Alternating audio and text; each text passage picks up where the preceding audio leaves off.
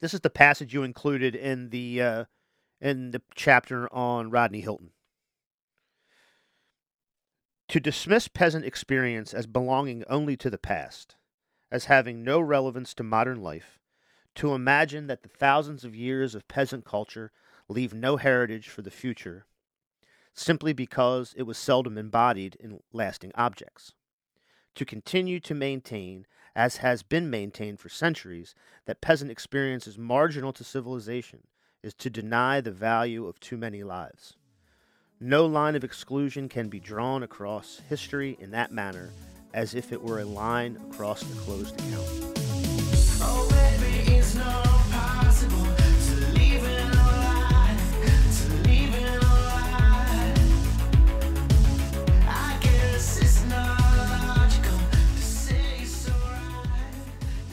Comrades and friends, hello.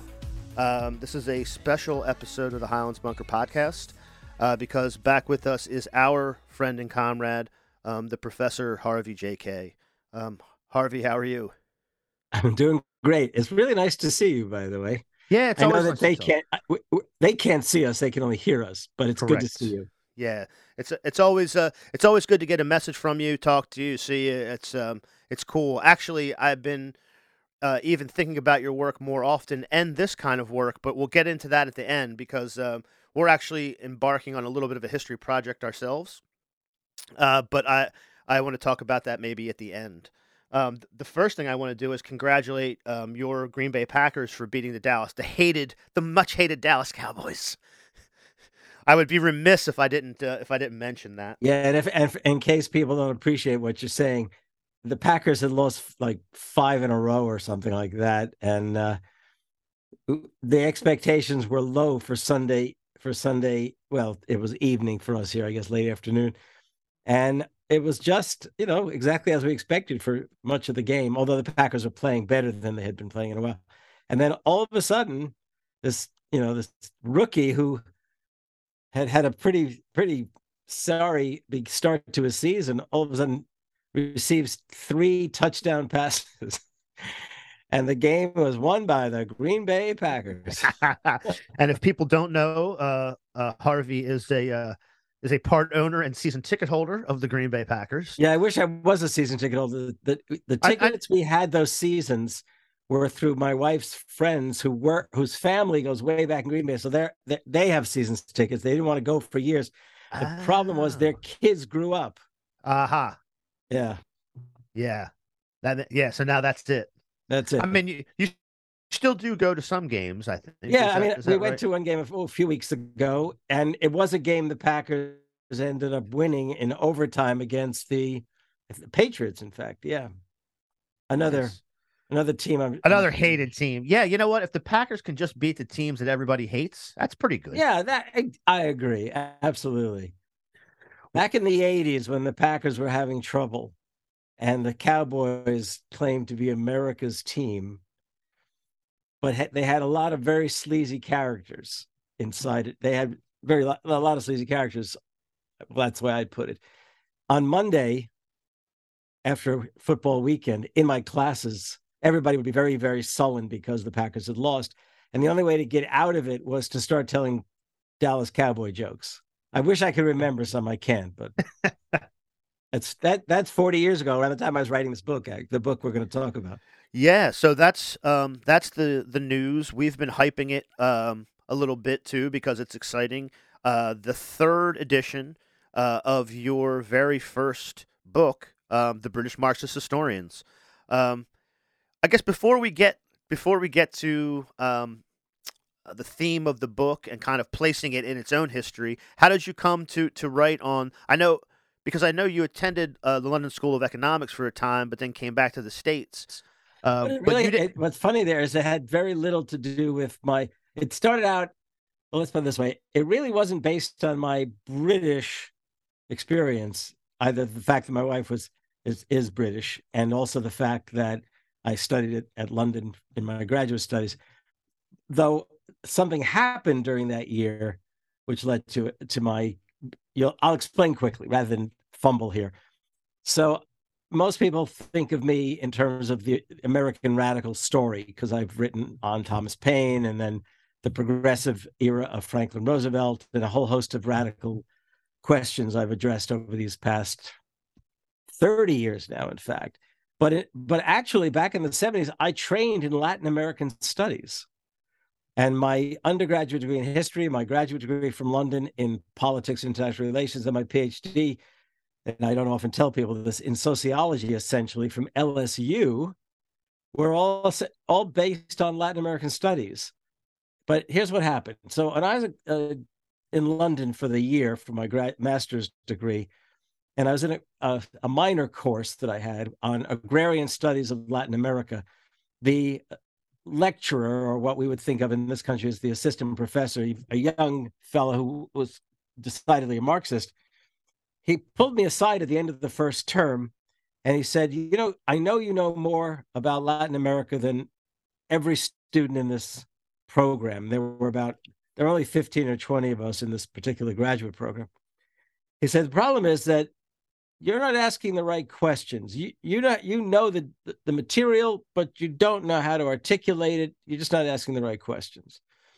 And he sent me home that that uh, that three week long winter break we got at the Christmas holidays, and I have and I sent me home with a question, and he said, "Are Latin American rural workers peasants or proletarians?" Something like that. And, and the question had to be answered in terms of these land tenure studies that had been published in paperback form and in English. So you could actually look at the degree to which peasants existed, that is, folks in possession of land holdings, or were they workers, as in plantation style kind of work? And it doesn't matter what the answer I gave was. The fact was that he raised the question of, oh, surplus extraction, the basis upon which exploitation took place. And I can tell you that it really began to pose a whole series of questions in my mind. When I came back to the States and I was working on a PhD, I didn't immediately get in, didn't immediately go to for my PhD. Um, I spent a year on Wall Street, as a matter of fact. I was the first international lending officer trainee for Lloyd's Bank International, a job I did not want, but I had to find a job. And and it's a whole long story, which we can talk about another well, you time. and I, you and I have the same. Uh, you did it for one year. I did it for many years, but uh, I didn't. Okay. I didn't want it either. But I, I, I feel you on that. Okay, well, good. And at least you'll you'll know what. I always tell people why did you leave the bank? And I'd say, well, politically, it wasn't me to begin with, but also I couldn't read at the end of the day. And they, what? I said, yeah, it's very tiring to commute in and out of New York City to banking. So uh, anyhow, so I came, I, I went to LSU. My wife and I, my now, yeah, my wife and I got married. Um, we'll be celebrating our 50th wedding anniversary next May. We were married young, and yeah, oh, nice. and went to Louisiana. And the idea from at Louisiana was I was now moving into agrarian studies full time because of the questions that that fellow in, in London had posed. And I was working on landlord and peasant relations. Okay. And and the the, the materials that were were afforded, there were lot, there were lots of historical materials available. The problem was that the theories available in the social sciences to talk about landlord and peasant back then in the 70, er, mid 70s, early 70s especially if you were living in in the South, were hardly the kinds of critical questions that I was looking to to deal with. And one summer, I took students. I did it twice, but one summer I took students, undergraduates, to Mexico to study. And when we got back, I found out I had a new office mate at the in the sociology department, a guy who was working on his master's degree, and he was asking me about my dissertation work at that time. And I, and when I told him, he said to me, "Stop, stop, stop." You're you're using this word exploitation an awful lot. Would you explain that to me? And I realized that I I was just utterly incapable of giving a decent answer to the question. So in an embarrassment, I headed off campus to this little bookstore off campus, thinking I'm gonna I got to escape. I've got to dig into something. And I was looking at the history shelves, which had a lot of works on history of the South and slavery. This was a small independent bookstore, maybe owned by old leftists who somehow stuck around Baton Rouge, Louisiana, which sounds an ironic thing in itself. And and I and I ran across the work of Eugene Genovese, who was, he's passed away now, and he didn't always remain on the left. He actually became very conservative in his older years, but he, he was the foremost historian of, of slavery and decidedly the foremost figure writing from a Marxist perspective. And his first book was called The Political Economy of Slavery. And then his next book was The World the Slaveholders Made. And then the classic work that he authored is Roll, Jordan, Roll, a fabulous work, uh, however much one may be critical of it. Well, I started reading it and I thought, wow, this is phenomenal. In other words, the way he was handling master slave relationships in the context of Southern history and and and and, and the 19th century led me to ask anew the questions that I was dealing with. And I wrote to him and I said, you know, I've been working from a totally different left perspective, something called dependence theory at the time. Uh, it was a question of, of uh, exploitation as in modern world systems and things like that. And he said to me very bluntly, just throw it all away. Read the British Marxist historians. And he gave me the names that I should be reading, at least two of which, two of whom I recognized because I had encountered their names before politically and also to some extent intellectually. And I did what I could to throw myself into that kind of reading, though I'm working on Latin American landlords and peasants. I wasn't working on English history, so there was a limit to that. But Genovese's own work was a real guide to what I ought to be doing. So I wrote a dissertation that I named, that I titled The Political Economy of Seigniorialism in honor of Eugene Genovese's first book. So I, at this point, saw myself in terms of asking questions about political economy, class struggle, those kinds of things. And my dissertation dealt with all of that. And then I eventually found myself in an academic job. The job market was terrible. I found myself finally here in Green Bay. I was one year in Minnesota at St. Cloud State University. Then I came here to Green Bay. But I made a really close friend at St. Cloud, a guy who taught French and Russian and he was he was a Marxist. He was a socialist, and he he said to me, "You've got to come back." I mean, we stayed very close, and we're not that far away, Minnesota and Wisconsin. He said, "You got to come back next summer because I'm I'm I've organized or I organized." He said, "The Marxist." The Summer Institute of the Marxist Literary Group of the Modern Language Association. That's it. And this, the, the, the sort of the the godfather, the you know the, the man who sort of inspired all of this was a fellow named Fred Jameson, Frederick Jameson, leading Marxist literary theorist and critic. And Bill was sort of the guy, the guy who actually organized the, these summer institutes at St. Cloud every other year. And he said, "You got to come back, especially next summer, because." And I would have, we would have gone to visit him in any case. He said, "You got to come and stay for the week because Stuart Hall, who was a, a major figure in the British intellectual left, um, is going to speak on the question of Althusserian. This is going to be a little too sophisticated for most people, not sophisticated, academic, but Althusserian structuralism versus historicism, and especially the work of the British Marxists. It was this kind of thing. To make the long story short, the morning it was the morning after the july it was the night of the july 4th fireworks. We had all gone and, we, and a few of us were back at my friend bill's house. It was fred bill and another guy sitting around the table. We were drinking vodka late into the night because bill taught russian. He always had a frozen you know bottle of uh, vodka in the freezer. Gotcha. and, and so it was like a midnight i bet and the phone rings and it was stuart hall calling from birmingham england apologizing that he could not come over to speak because of budget cuts that were taking place at his university. So little did I realize Fred was rather upset that he was not going to be there to speak, Stuart. But my friend Bill whispered in his ear, ask Harvey to talk about it. So Jameson said, Harvey, Bill says you can handle this. You want to talk about the British Marxist historians? It was either the next day or the day after. And I had too many vodkas, and I said, sure. I'd never done that thing publicly. So when I realized that next morning what I was in for, I quickly threw together notes that I thought would be informative.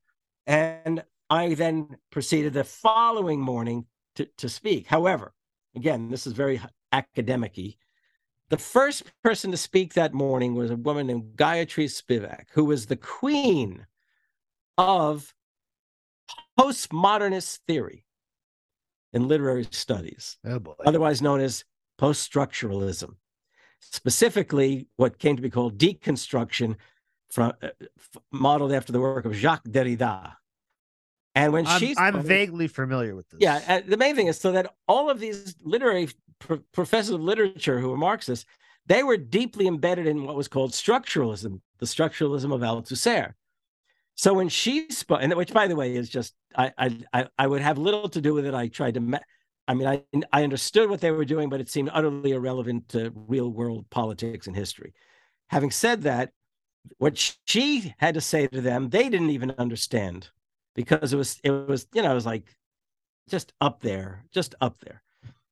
So they were kind of kind to her in part because she was so important. They didn't want to cross her and also because I don't think they fully understood what she was saying. I knew I understood nothing of what she was saying. so then I spoke in plain English, plain American English, you know, with references to, to history, both British and American, to explain who the British Marxists were and what they had to say to us regarding the left politically and, you know, making radical history. And when I finished, I felt like all of the folks in that room, the 50 of them from all across the country and some from overseas, had almost spat upon me, each one of them. Now, I don't think they did, but it felt like they did because their questions were so hostile. So I got up and I, you know, to leave the room thinking, why did I ever bother to come?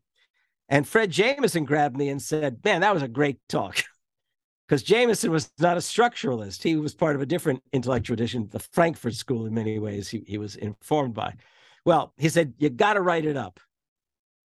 Well, I thought, okay, great. And so I stayed on for the rest of the week of events. The following year, I was involved in a summer institute myself at the Institute for Advanced Study in Princeton, the place that was set up in the 30s and 40s for Albert Einstein, but they had different kinds of programs there. And what to make the long story short, there is I spent the summer writing up the talk that I gave. And it's actually a funny way it happened, but I won't get into that right now. I don't want to waste our time. And again, uh, the guy who was supervising our seminar, a really smart historian who's now retired from the University of Chicago, said to me, "You really ought to write. You really ought to write a book. A paper's not good. You you should write a book." And I thought, I don't know. So I, I as a lark, I sent my paper over to Cambridge, England, to the foremost English language theorist named Anthony Giddens, social theorist. And uh, two weeks later, Giddens' own publisher sent me a contract to write the book. Next thing I knew, having been a student of Latin American studies, my life in the 80s was now focused on the work of the British Marxist historians, who, as as you know, for having read the prefaces to the to each of the editions, I came to know. In addition to writing about them, I also came to get to know them. I like to, without, I would easily say that I became friends with them. They were more my parents' generation. I, it wasn't like we were peers in that sense of age or anything. But I really learned my entire understanding of history, which didn't depend specifically on, on working on British questions, because I ended up moving into American history because of them, by the way. They, basically, they were the ones who said to me, you know, you really should be writing about American history with the kinds of things and the kinds of questions you're now asking, and which is what I ended up doing. But what I've what I come to understand from them is the fact that first of all that most Marxists really were failing to come to grips with the most fundamental question that Marx had posed, and that had to do with questions of exploitation and the struggles to overcome that exploitation, whether they were peasants artisans, workers, or in the American story and universal story, in some ways, slaves. And and you know, I I'm I don't I don't know if that's getting at the original question, but that's how I came to do the book. Yeah. Okay, that be, that and then I will also add that I then went on to write about other historians who I promised Christopher Hill, one of the main figures in that book, in that book, I, I promised him I would return to study not study, but to work on a, another group of, of, historians who were part of their group, but I didn't have space for them in the first book. And that became the education of desire.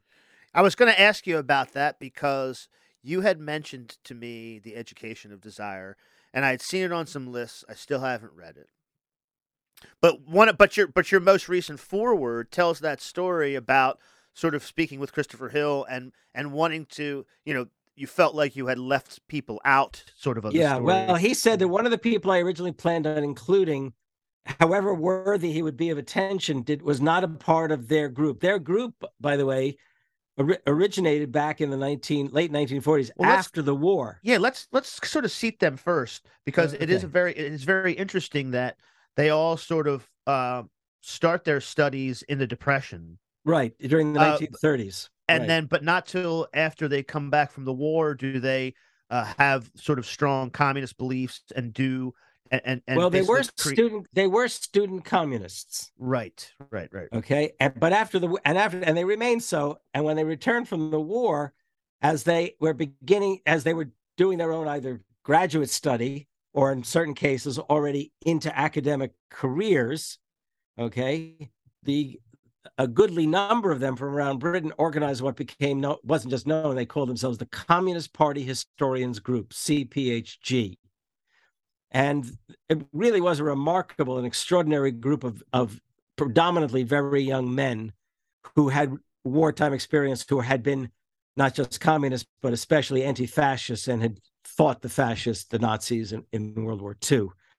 And so when they and so the questions that they were posing were were intended to get at the things I just mentioned, but especially they saw it as their mission to to revise, to rewrite, to tell the more fundamental story of British history, the story of especially English, and then the larger question of British history from the bottom up, as opposed to the history of kings and queens and lo- lords and and military leaders and so on and so forth.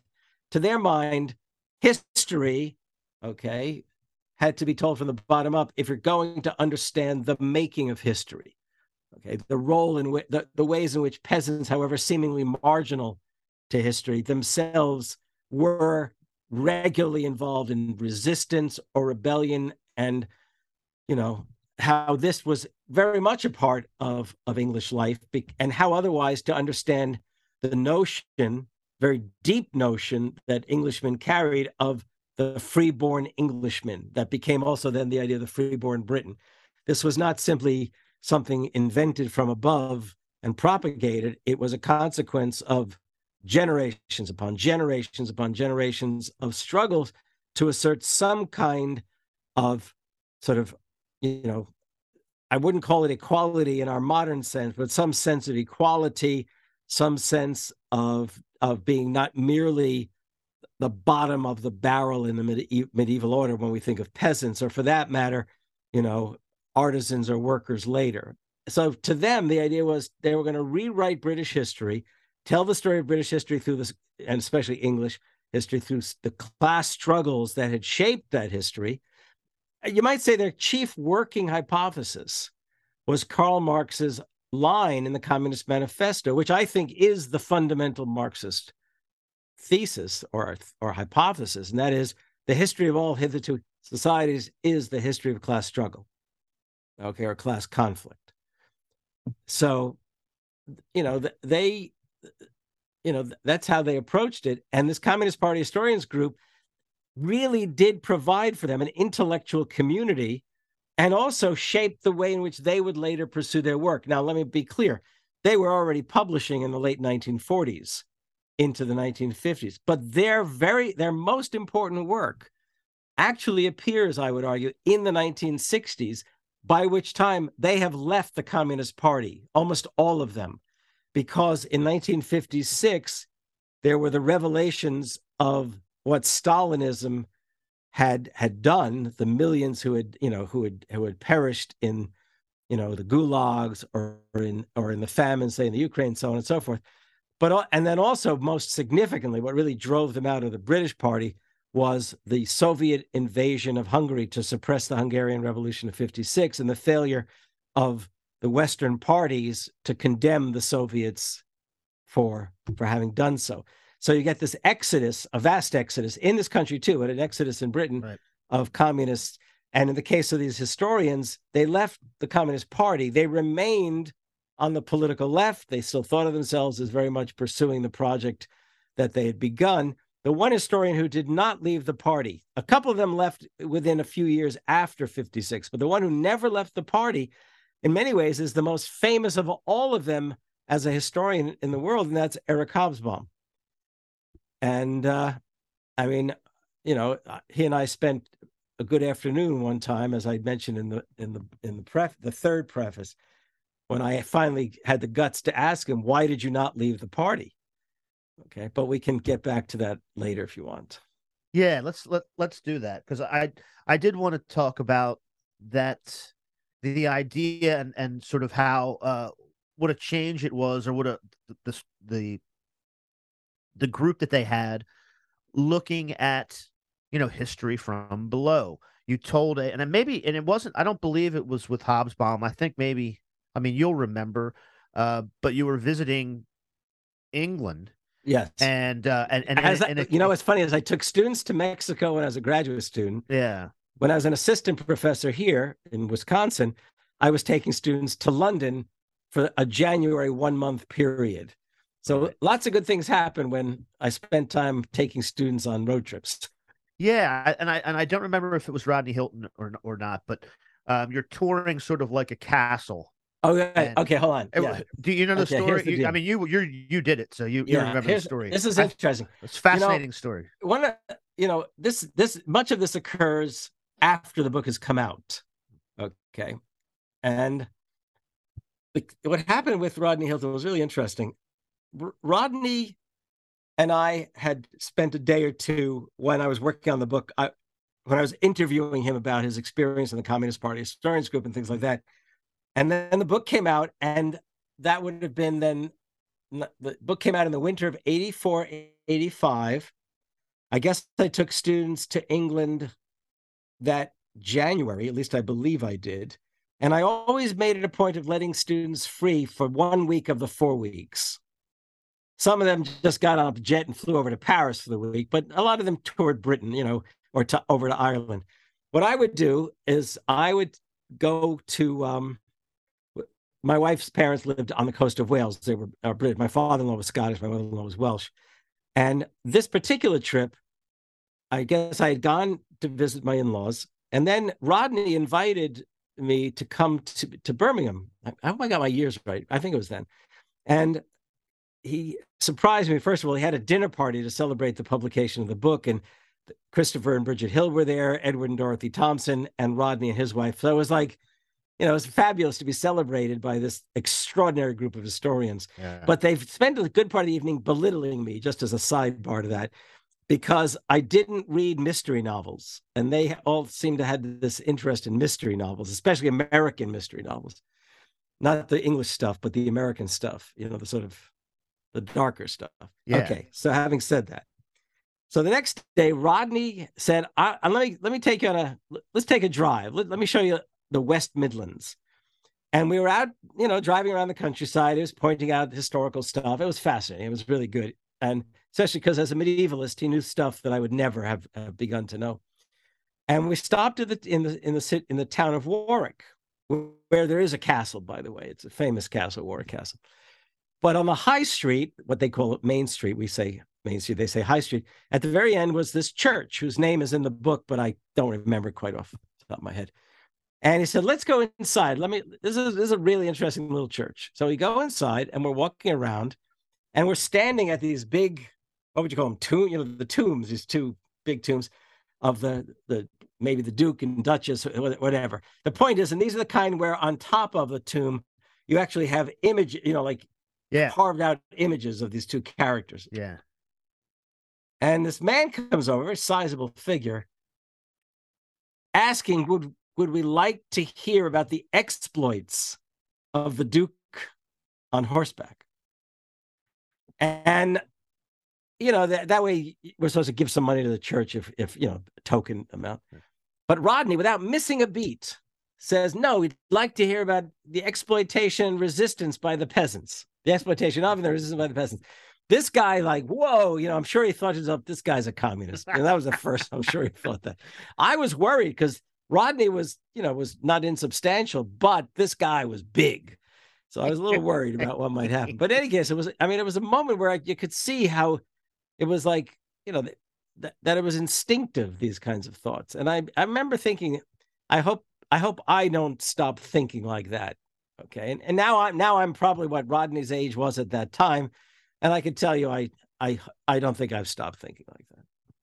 Yeah. I mean, it's, it's fascinating um, all through their work, whether it's, you know, medieval and feudal history, uh, you know, peasant social relations, um, how, the how land ownership changed over time.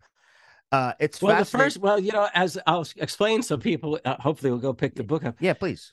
As much as the book is about British histor- historians, it is the case that the questions that they pose are so critical to us today to, to make sense of exploitation and resistance, which we're often unaware of. And I'll just say quickly that if you don't think that there's class struggle underway now, keep in mind, class struggle is not a consequence of class consciousness, as people often used to say. There's, well, you get class structure, and then you get class consciousness, then you get class struggle. What the British historian said is no, you have you have relations of of exploitation. Okay, what you would call is ex- surplus extraction. That is a that's exploitation from whatever the labor force is.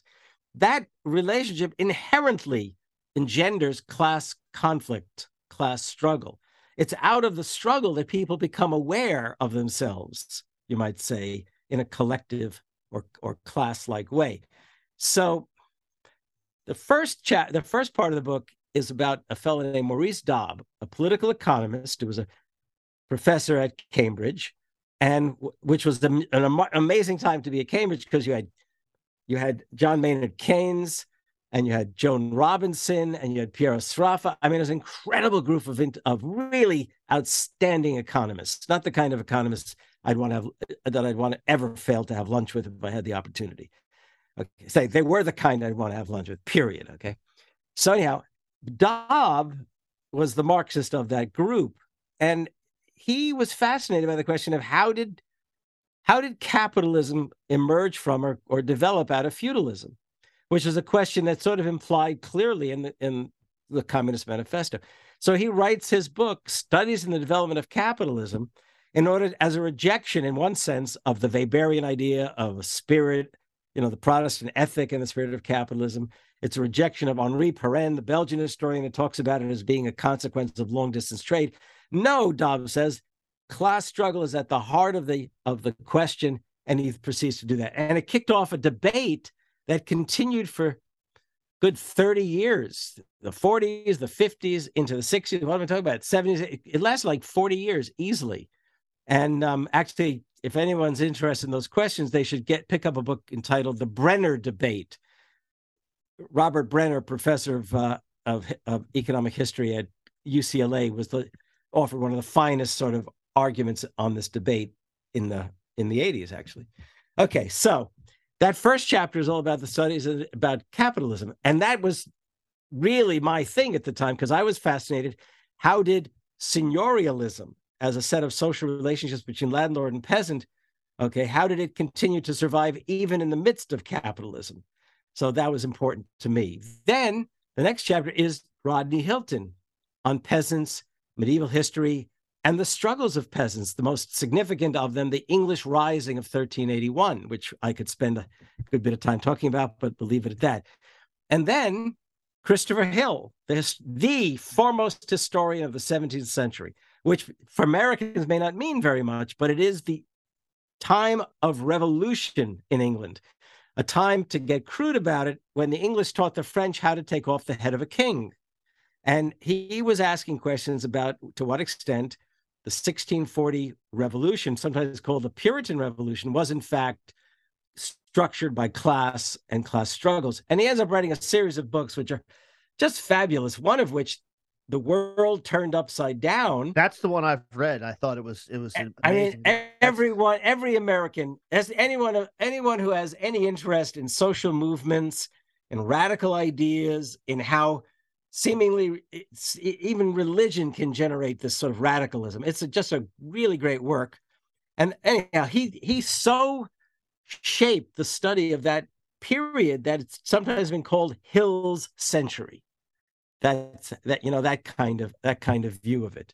Then you get Eric Hobsbawm, a chapter on him. Hobsbawm is remarkable because he worked not only on labor history, on British history generally, he became a world historian.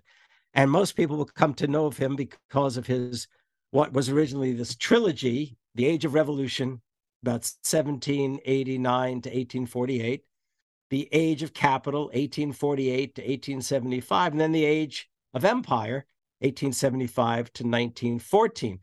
And he never expected to write on the 20th century because when they were in the Communist Party, they they did not write on the 20th century because they did not want to get in trouble with the party.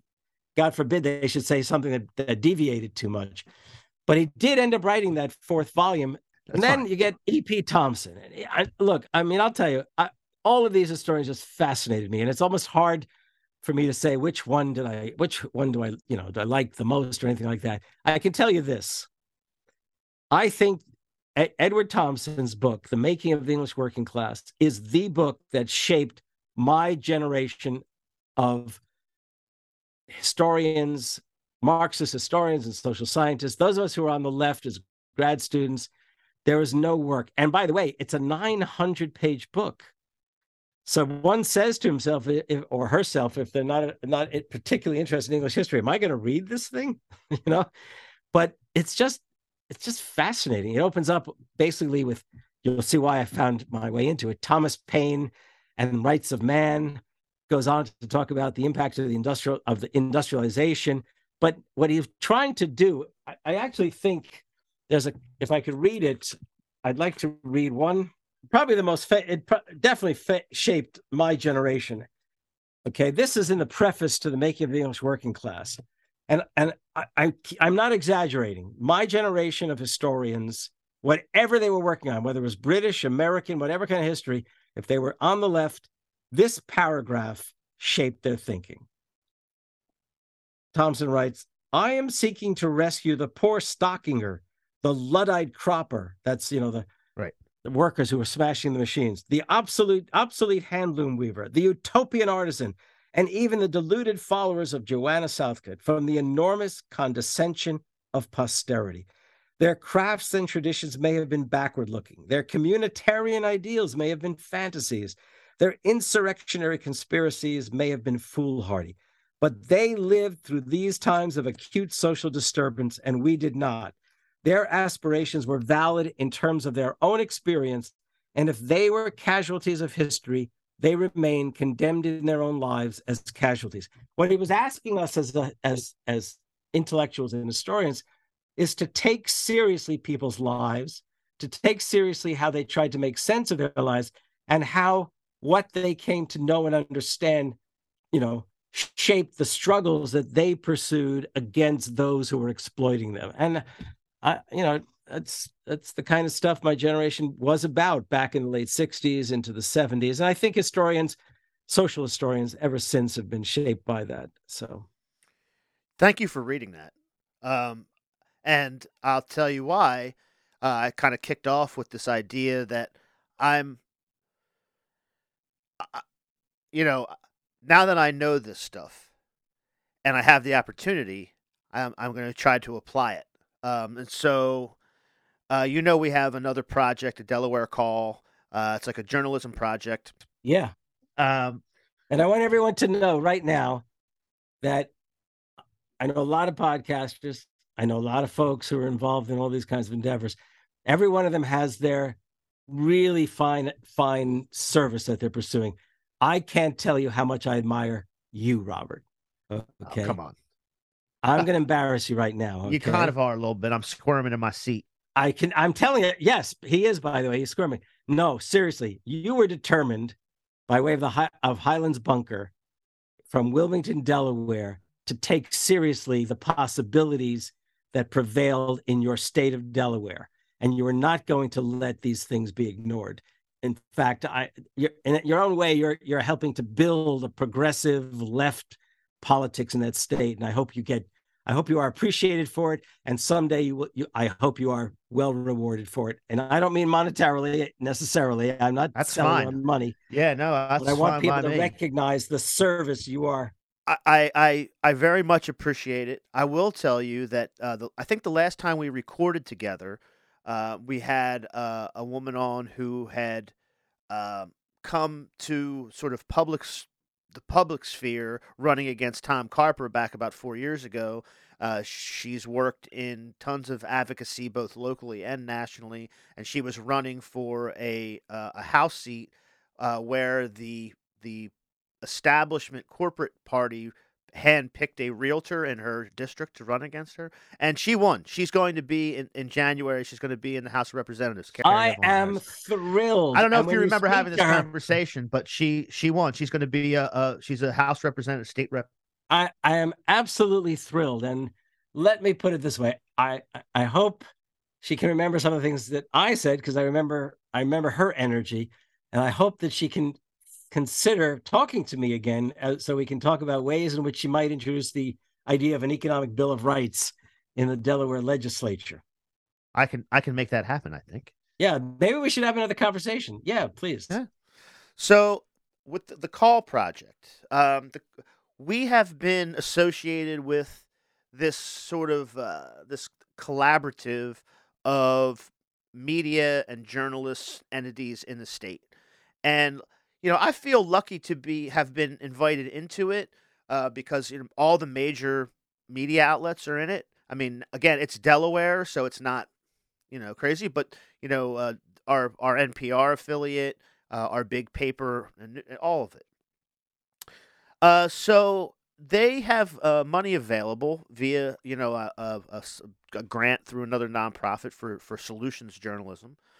Um, and I and I've been trying to think about how we could fit into this and do work that people would share that would you know be appropriate for this.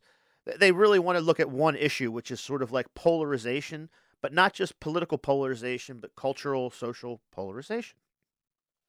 So I got, I I I wanted to do something on Delaware history. So we put a team together. We started reading this book, uh, A House Divided. It's a it's the, the history of slavery and emancipation in Delaware by uh, Essah. She was uh, Auburn. Uh, she was at Auburn. Uh-huh. Um, but it's all of these stories about Delaware history that relate to. I mean, the, the through line is race relations, uh, emancipation, and slavery, but uh, the reaction of you know religious institutions you were you were mentioning before, uh, the Quakers and the Methodists here, um, uh, other And just so people know, just so people know, the Quakers were one of the radical religious groups of the 17th century that are that are included in that book, The World Turned Upside Down. that's right. Okay, and the Methodists is a major thematic in Thompson's book, The Making of the English Working Class. Just so people know. Yeah, and we might be going going up to that because uh, by the time this comes out in uh, two weeks or so, uh, this I'll have already pitched it, so I'll know whether I got the funding for it or not.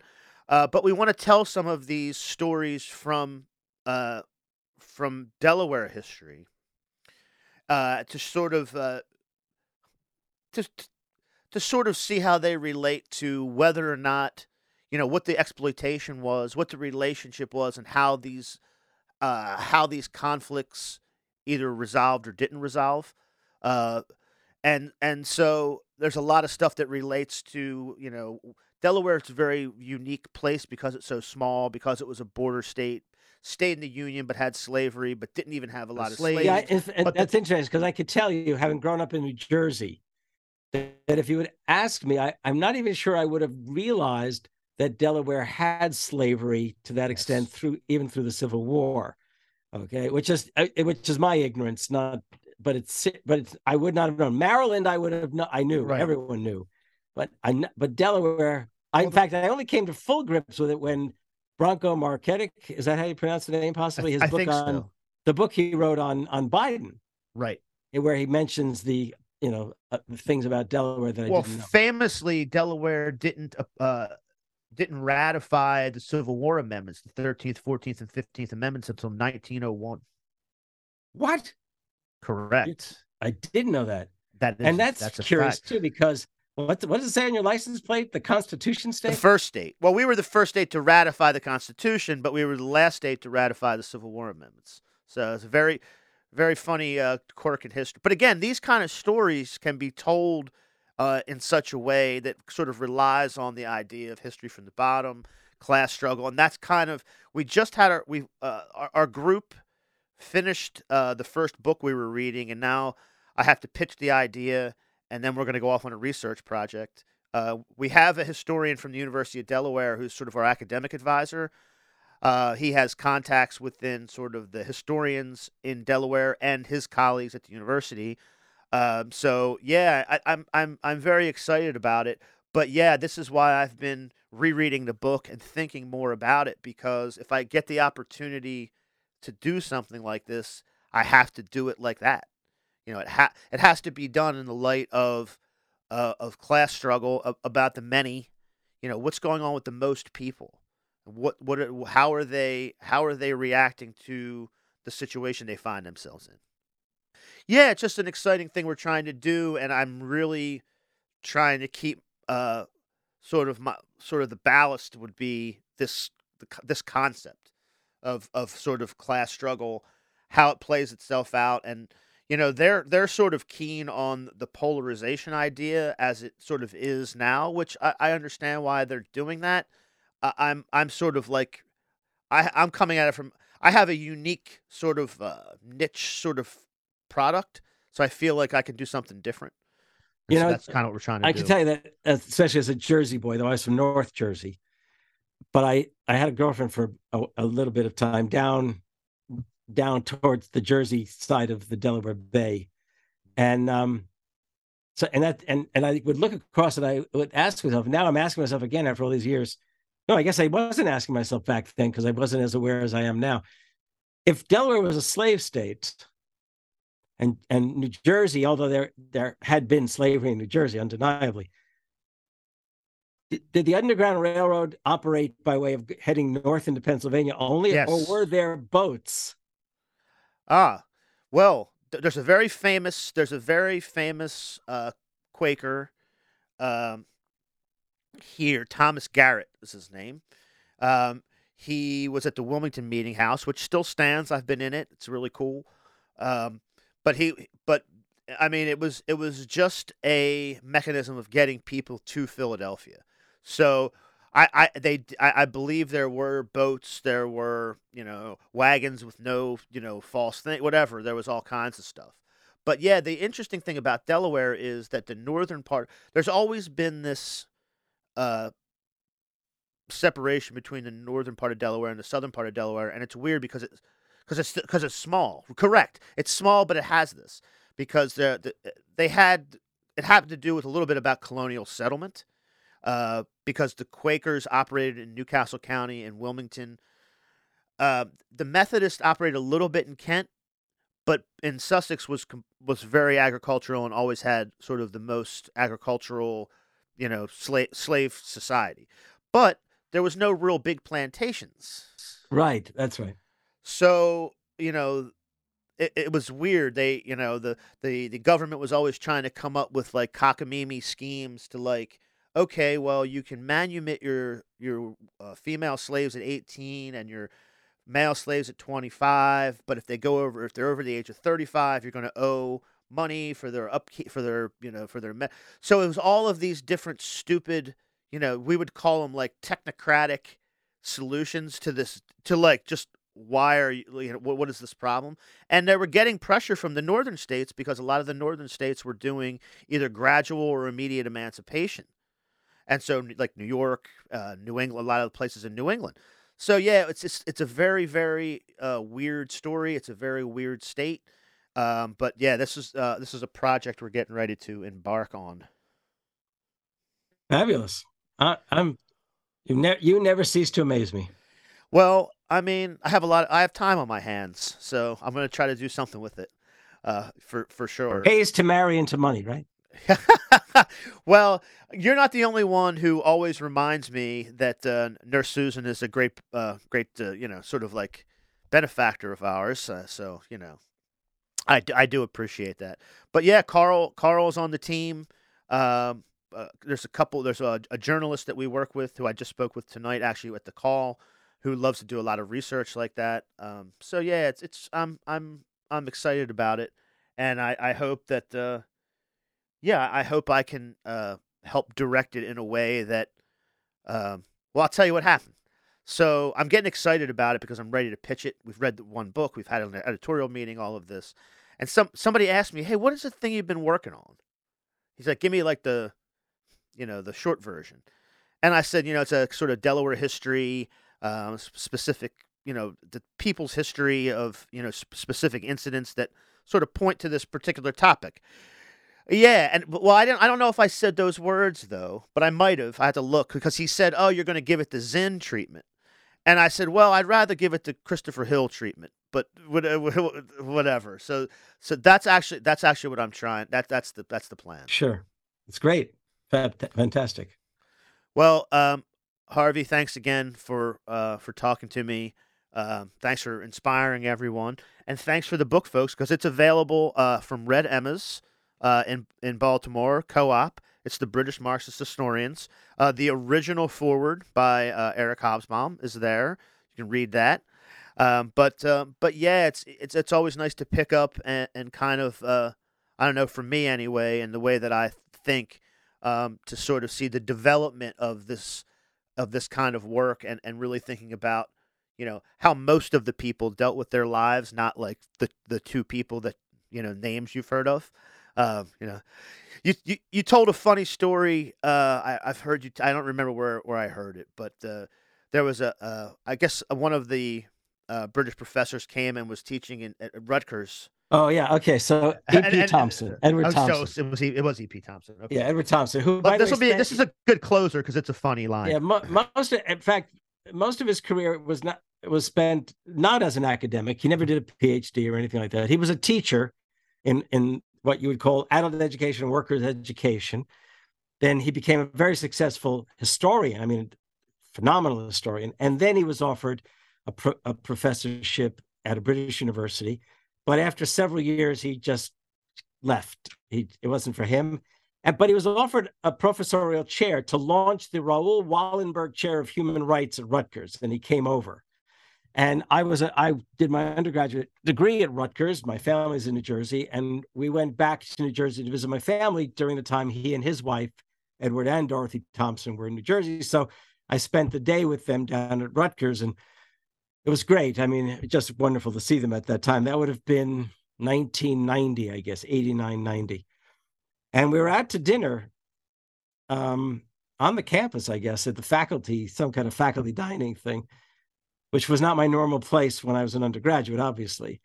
And we were walking back to where they were living in New Brunswick. And I said to Edward, but we haven't really spoken. How do you find uh, teaching here in the United States? And he had done it before back earlier at the University of Pittsburgh on a visiting appointment. And he said, Oh, I love American students. They have so much energy and enthusiasm. And I said, Oh, that's great. He goes, But, and then he said this, but he said, Sometimes they ask the stupidest I don't know if he said it, but I can hear him saying the stupidest fucking questions, you know.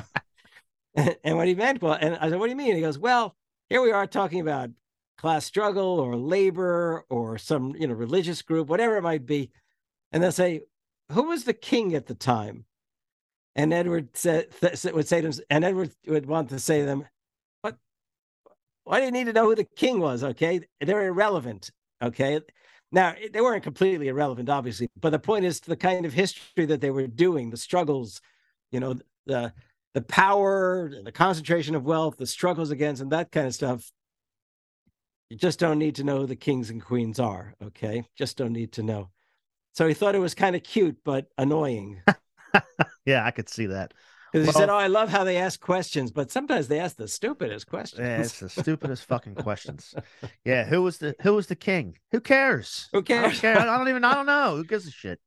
Yeah, if uh, Edward were here, if he and Dorothy were alive and they were visiting the states, and the Queen had passed away in their in their absence, I'm sure they would be utterly fascinated and annoyed by the kind of attention. You'd think that the Queen of the United States had passed away when she did. So, uh, so my wife, Nurse Susan, is a huge fan of Halloween. She loves decorating the house. We live in a, we live in a nice we like live in a nice city block, so we get always get a lot of trick or treaters and everything. And she always likes to do something new. So this year we have a bench in front of our house.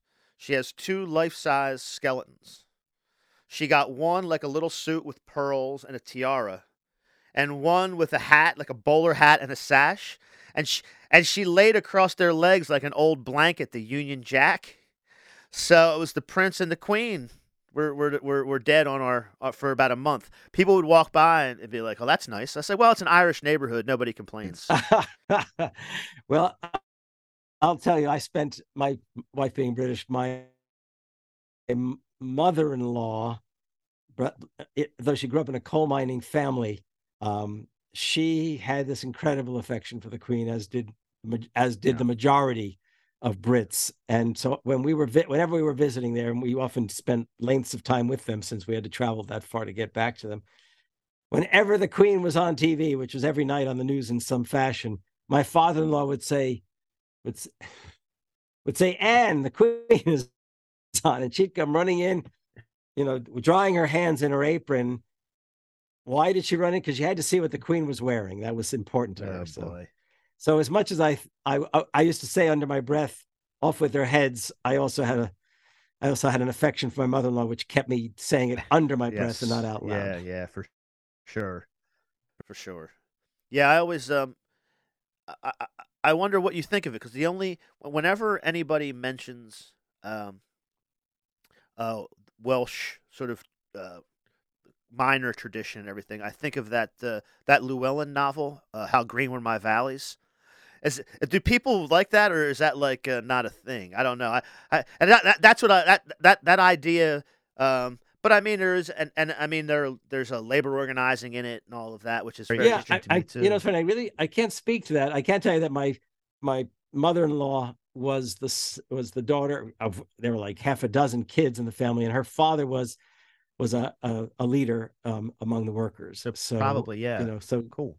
So there was so there was no doubt about the sort of class consciousness, you might say, but it was also the case that somehow this goes back to 1381 peasant rising. I'll finish on the peasant rising. How's Perfect. that? So the peasant rising of 1381 was a decidedly revolutionary force. And what Christa and what Rodney Hilton shows is that they were not some mad, crazed crowds of peasants storming the you know the estates of their overlords but they they had a cause and they had a vision even of what uh, the good england would be. And that vision was that there would be no landlords no landlords but there would be one lord in england and that would be the king. And there and why did they do that? Because they believed the king would be just and fair. So they couldn't quite they couldn't quite bring they couldn't quite envision what we would think of as democracy but they could they could envision a more a far more classless egalitarian kind of england. Yeah i i think it's it's fascinating when those things are considered like yeah the the the, the peasants had a an idea. You know you have to and you have to that was another thing and i don't remember where it came up in the book but you have to understand that all of these forces are working together so the fact that they didn't have the fact that we're talking about a long, complicated transition to capitalism as from a Marxist perspective, people kind of, you know, it's it's hard for people to wrap their heads around. Um, but yeah, I mean, we're talking about, uh, you know, mostly sort of bourgeois revolutions that happen within context because that was the next step. I mean, Marx was even very clear about that. Yeah, I but think. you know what? One of the things that we discover is that it wasn't at all as Marx might have projected it. Right. Because generally, the, the, there was such an ambivalence about rural life and peasants, which which characterize intellectuals everywhere in the world, that their presumption was somehow this came out of urban, you know, sort of early bourgeois kinds of economic activities. But in fact, what we now know is that it hap- it begins capitalism in the English countryside when tenant farmers have secured greater access to the land and they're hiring back the displaced peasants as workers it's sort of capitalist relationship but they're also being squeezed by those from whom they're renting the lands these these aristocratic class. So it's it's sort of it's the structure of capitalism not necessarily the you know the religious spirit of anybody that that drives us But what I was going to say this as a, to really drive home this point about you know this kingliness, you might say, is that in the 1760s and the 1770s, when the Americans rebellion began and becomes a revolution, what what Thomas Paine realized was that in order to show Americans that they were capable of a revolution, they had to be disabused of their affections for the king. Because as as Paine realized, Americans were living so far from England that they could have a nice idea of the king. Whereas the English and, and the idea was the English working people did not have the view of the king that the American working people did, because the ones in England had to suffer more directly that lordly aristocratic monarchical order.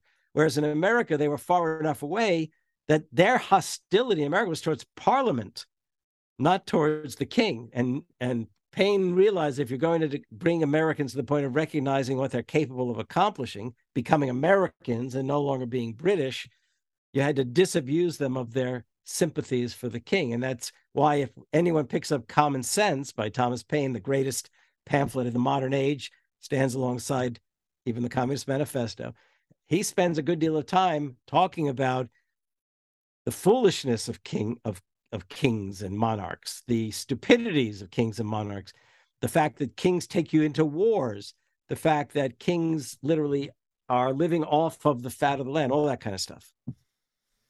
Yeah, I was uh, mentioning to somebody that I was speaking to you today, and and of course mentioned Paine right out of the right out of the box. And uh, I remember, I don't know if I talked to you about this. I know I sent you the, the passage, but I read a biography of the uh, the German revolutionary uh, August Willich, who wound up moving to the United States and then fighting in the American Civil War. Uh, but but one of the you know they were all in these German American societies where they spoke German. You know they had the beer hall. So he lived in Cincinnati, and every every year in his uh, club or whatever his Bund uh, you they know had, they, they had a, they had a they had a Thomas Paine day. They had a big yes. beer. They had a big beer celebration every Thomas Paine's birthday. Absolutely. The, Look, I mean, if ever anyone, I'm talking about, of course, we're talking about the British historians, but if you if you come up to my more modern American stuff, not modern in the sense of current, but the idea of my work.